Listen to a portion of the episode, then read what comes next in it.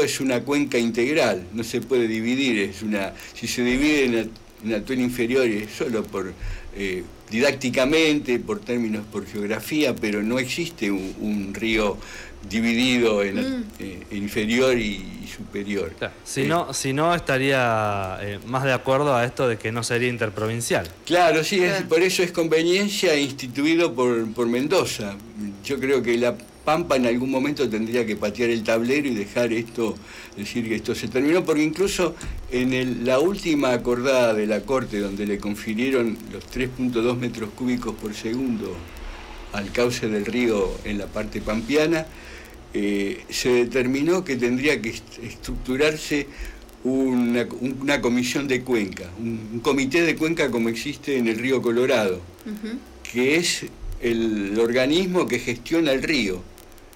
O sea, no es un, ente deliberativo. El, el COIRCO, el del río Colorado, gestiona el río y la Corte recomendó eso para el Atuel, cosa que Mendoza, por supuesto, no, no, lo permitió. No, hay una, en el fallo no hay una sanción por no cumplir con, el metraje cúbico. Claro. Bueno, sabes bien este, probablemente cómo funciona nuestra corte. Y como decía, Mendoza es una provincia poderosa y la corte siempre transa en favor de, los poderosos. Em, y, en el caso de, hoy contabas eh, que de la, de la fundación también hablan un poco de esto del cambio climático y de eh, en consecuencias de, esto, o sea, ya llevamos eh, muchos años. Este, si esto sigue así, eh, ¿prevén algún, alguna consecuencia que puede llegar? Ah, eso seguro, claro, ya la tenemos las consecuencias, sí, este, la, eh, los caudales determinados porque en el río Colorado, que es donde más, eh, que es el más importante, porque tiene zonas de riego de mucha importancia, sobre todo en la provincia de Buenos Aires, eh, cada vez hay menos hectáreas para regar. Claro. Los caudales que se determinaron cuando se hizo el acuerdo de Coirco ya no corresponden para, la actualidad. Te digo, el, el, río, el promedio histórico del Colorado era 174 metros cúbicos por segundo, promedio de 30, 40 años. Y desde hace más de 10 años hay alrededor de 60, 70, o sea, un 50% del, promedio histórico. Claro que hay problemas. En el caso, por ejemplo, de las tomas de agua de la para el acueducto de Santa Rosa, han tenido que ir acondicionándolo porque el cauce ha ido disminuyendo. Tuvieron que ir siguiendo la trayectoria de las aguas para captar. Y bueno, sí hay problemas. La zona de la zona de riego, que es muy importante, la zona de riego de la provincia de Buenos Aires, del sur de la provincia de Buenos Aires, se ha reducido enormemente, de 150.000 hectáreas a menos de 80.000 en la actualidad de, riego. ¿Y, crees que ponerle ahora que, están con el tema del, río Colorado que involucra más, más provincias puede llegar a, no sé, a haber más justicia que con el caso de Atuel? Bueno, hubo una propuesta que, no sé, muchas veces se hacen propuestas y después no se concluyen, ¿no? Pero una propuesta de Guado de Pedro, del ministro del Interior, de constituir un acuerdo entre los eh, de toda la zona de riego de, la, de San Juan, este, decía de toda la zona del desaguadero, para acordar un manejo conjunto referido a la problemática esta que te estoy comentando del, cambio climático, porque es un problema que no se puede atacar en una sola provincia. Como te decía, como los ríos pertenecen a una cuenca, entonces se tienen que atacar en eh, situación de esa cuenca, en la situación de esa cuenca, que corresponde a la actuación y a la gestión de varias provincias.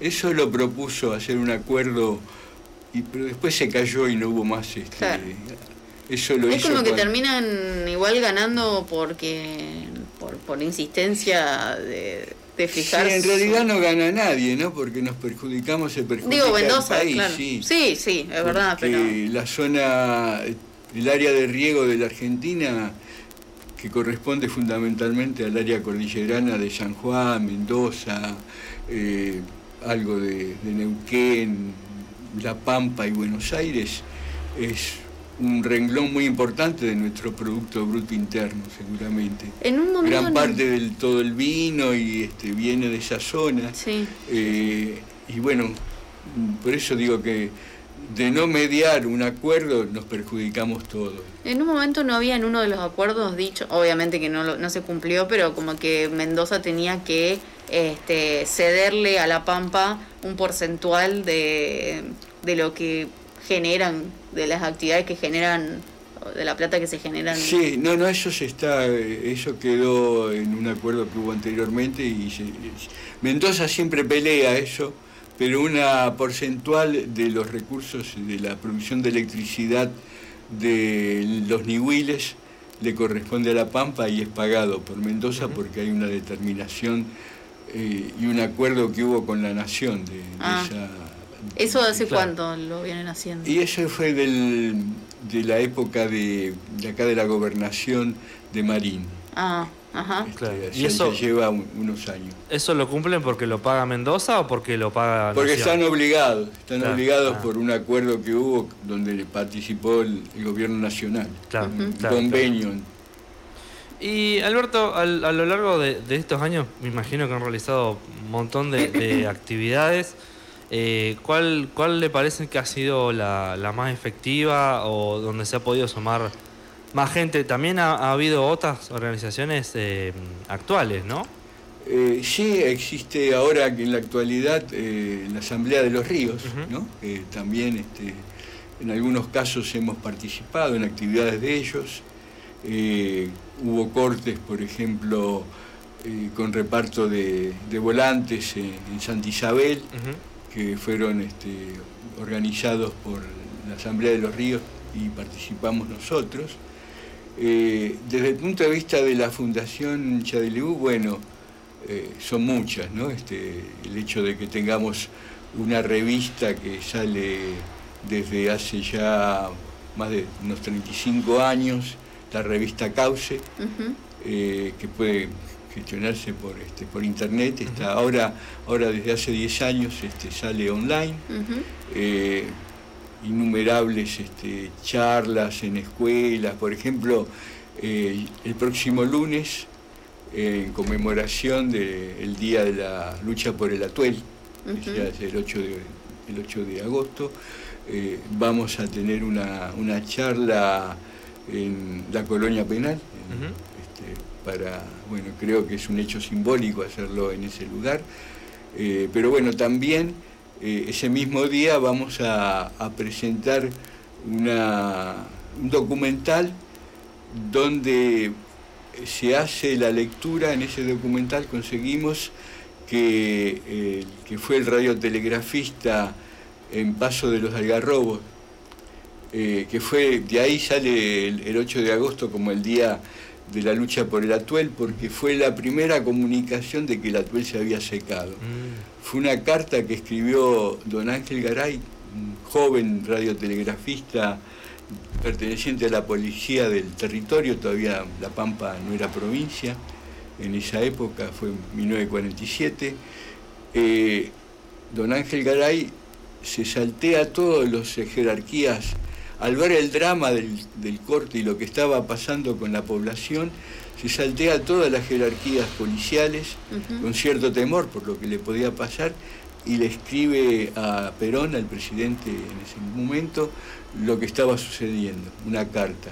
Nosotros conseguimos, en, la actualidad eh, Agaray vive en Viedma, en la provincia de Río Negro, conseguimos que él nos leyera esa carta tiene 101 años ahora. Ah, ah. tremendo. Eh, sí, pero es increíble porque la ley sin anteojos. Ah. rarísimo a esa edad. Este, Yo se la sabe de memoria, capaz. Sí, es una lucidez impresionante. Bueno, nos leyó eh, para, a pedido nuestro eh, y con, este, con mi hijo, con Ezequiel Goldberg, hicimos un documental donde eh, Ángel Garay lee la carta. Creo que es un, hecho histórico, un documento histórico para la provincia, un, personaje que, por el cual se instrumentó el Día de la Lucha por el Atuel, eh, lea esta carta a sus 101 años. es como renovar esa voz que ya tiene tantos años, ¿no? Claro, sí, sí, creo que va, a quedar, este, esperemos que, quede para la historia de la provincia esta, esta, lectura. A nosotros, eh, Alberto, eh, con la radio salimos a levantar micros, eh, micro relatos de gente y hemos estado preguntando eh, por el caso de la Tuel y hemos dado en la terminal con una chica de Mendoza que estaba esperando el colectivo y nos llamó la atención que ella no sabía que su provincia le estaba cortando el río a, otra provincia. No lo tenía Ni idea. no tenía idea, lo googleó ahí al, frente de nosotros, nosotros explicándole. Entonces, por ahí, eh, ¿vos crees que la gente, que, hay como un medio, un desconocimiento de la población de Mendoza? Eh, eh, yo creo que cuando llegan, en general hay mucha gente que conoce el problema, ¿no? Yo estuve como universitario, profesor, este, tuve bastante contacto con mendocinos y los que lo conocen el problema niegan totalmente que que La Pampa tenga algún derecho sobre el Atuel. Ellos están muy convencidos que es una provincia, que Mendoza es una provincia... Es un país aparte. Es un país aparte y es un país eh, hecho en el desierto. Ellos están muy orgullosos claro. de que construyeron algo en un desierto donde los oasis que tienen son eh, producto de sus ríos y que los ríos son de ellos. Eso es la conciencia insumial del mendocino y es muy difícil eh, que lleguen a, un, a otra idea, a otro convencimiento. Sí, también lo que he escuchado, he tenido que escuchar es el que nosotros no, desde La Pampa no se aprovecha el río y que como ellos lo aprovechan, eh, tienen más derecho. es otro de los dichos que tienen. ¿Cómo aprovechar un río seco? Le preguntamos nosotros, sí. Que si lo sueltan no, no, sabríamos cómo aprovechar el río porque no lo, no lo trabajamos, que ellos lo trabajaron y bueno, y todo el, cuento. Sí, sí, tienen argumentos de ese tipo. También eh, hay, hay toda una respuesta. Es un poco triste que tengan ese pensamiento cuando es un, una cosa natural. Sí, por, ahí la, respuesta a eso un poco es lo, que está pasando en Gobernador Duval, el aprovechamiento que se está haciendo del agua. Eh, da, nota de otra cosa, digamos. Sí, sí, sí. claro, nosotros sabemos que cuando hay agua este, se cambia la, vida y, se va a poder aprovechar. Pero es muy difícil aprovechar un río que no existe desde hace más de 70 años. es un argumento muy falaz ese que tienen los mendocinos, que no sabemos aprovechar el agua. Tremendo, sí. Bueno, y mm, ya para ir cerrando, si querés este, contarnos eh, las actividades, bueno, repetimos que ahora para el 8 em, tienen la presentación de este documental que nos decías y hay algo más, ¿no? Que... Sí, bueno, la presentación en la colonia penal, que vamos a hablar también este, de la conmemoración de esta, de esta fecha. ¿Y, ah, ¿Y en lo que va del año tienen alguna actividad? Sí, por supuesto, tenemos este, charlas. Eh, le decimos a todos, este, y es una, una de las grandes, este, tenemos muchas luces, pero también algunas sombras. ¿no? una de las sombras es que falta gente para, para, para trabajar, para, para, participar de nuestras actividades. Eh, somos en general gente todas mayor, eh, casi todos se sienten eh, involucrados cuando a, partir de la jubilación, pero necesitaríamos gente renovar porque, bueno, eh, hay incluso desde el punto de vista biológico, este, como somos todos gente grande, tenemos muchas este, inversiones hechas, la sede la hemos, es una sede propia, pero nos, nos atemoriza mucho el hecho de quién va a continuar o sea, necesitamos continuadores, por eso necesitamos que se acerque la gente, y si es, mejor, si es joven mejor, pero bueno, gente de todas las edades son, eh, serán recibidas con los brazos abiertos. Nuestra sede es en la calle Pampa, casi llegando a la avenida Belgrano. Hay un cartel muy grande, o sea que no se pueden perder. Eh, y nos reunimos eh, todos los miércoles, la, eh, la gente de la, de la comisión, pero bueno, a los cuales no hay, no hay una, establecido una limitación entre gente de que pertenece a la comisión directiva de la gente que, que acude, si en general no hacemos ninguna diferencia, todos tienen derecho a opinar. Eh, nos reunimos a las siete y media de la tarde, todos los miércoles. Ahí está. Qué, importante, Alberto, eh, el tema entonces de, que llegue a la educación en todos los niveles, ¿no? El, reclamo por el río Pampeano.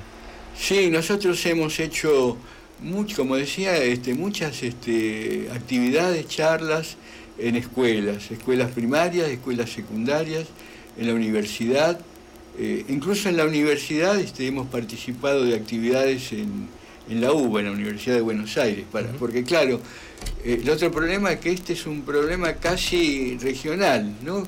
Fuera de La Pampa y algunos, como decías, de Mendoza, eh, en otras provincias es muy poco lo que se mm. conoce de este drama, ¿no? Sí, sí, sí. por eso nos interesa también sacarlo de, esta, de la geografía nuestra yo he dado charlas en la Universidad de Buenos Aires y en otros centros de, así de actividades ambientales en, Buenos Aires para que se vaya conociendo fuera de la, de, la pampa esto, ¿no? porque también está muy reducido la, a, través de, la, de los medios de prensa, no hay muchos que se conozca esto. ¿no? Sí, sí, sí, tal cual. Bueno, Alberto, te agradecemos. Eh, vamos a dejar esta charla en YouTube completa eh, para que la gente que se quiera informar lo pueda hacer eh, y también en rotativas algunos pedacitos, por ejemplo esto de, de, la fundación si quieren sumar, como decía él, eh, tienen Facebook, aparecen como fundación. Tenemos Facebook y tenemos también pueden este, bajar la revista esta que sale de manera mensual, se llama Cauce. Y ahí tienen y ahí, este, bueno, mensualmente sale editoriales, sale todo una serie de, artículos referidos al medio ambiente y a los ríos. Perfecto, perfecto. Bueno, muchas gracias. les agradezco a ustedes también la, oportunidad de poder haber dicho estos temas de, sobre la tuel y sobre los ríos en general. Y esperamos, bueno, que pronto eh, tengamos, aunque sea una respuesta favorable, ¿no? Este, que se haga justicia con con el, con el río Atuel y esperemos frenar lo, lo, más que podamos el avance del, del Colorado, que es lo, lo que nos queda.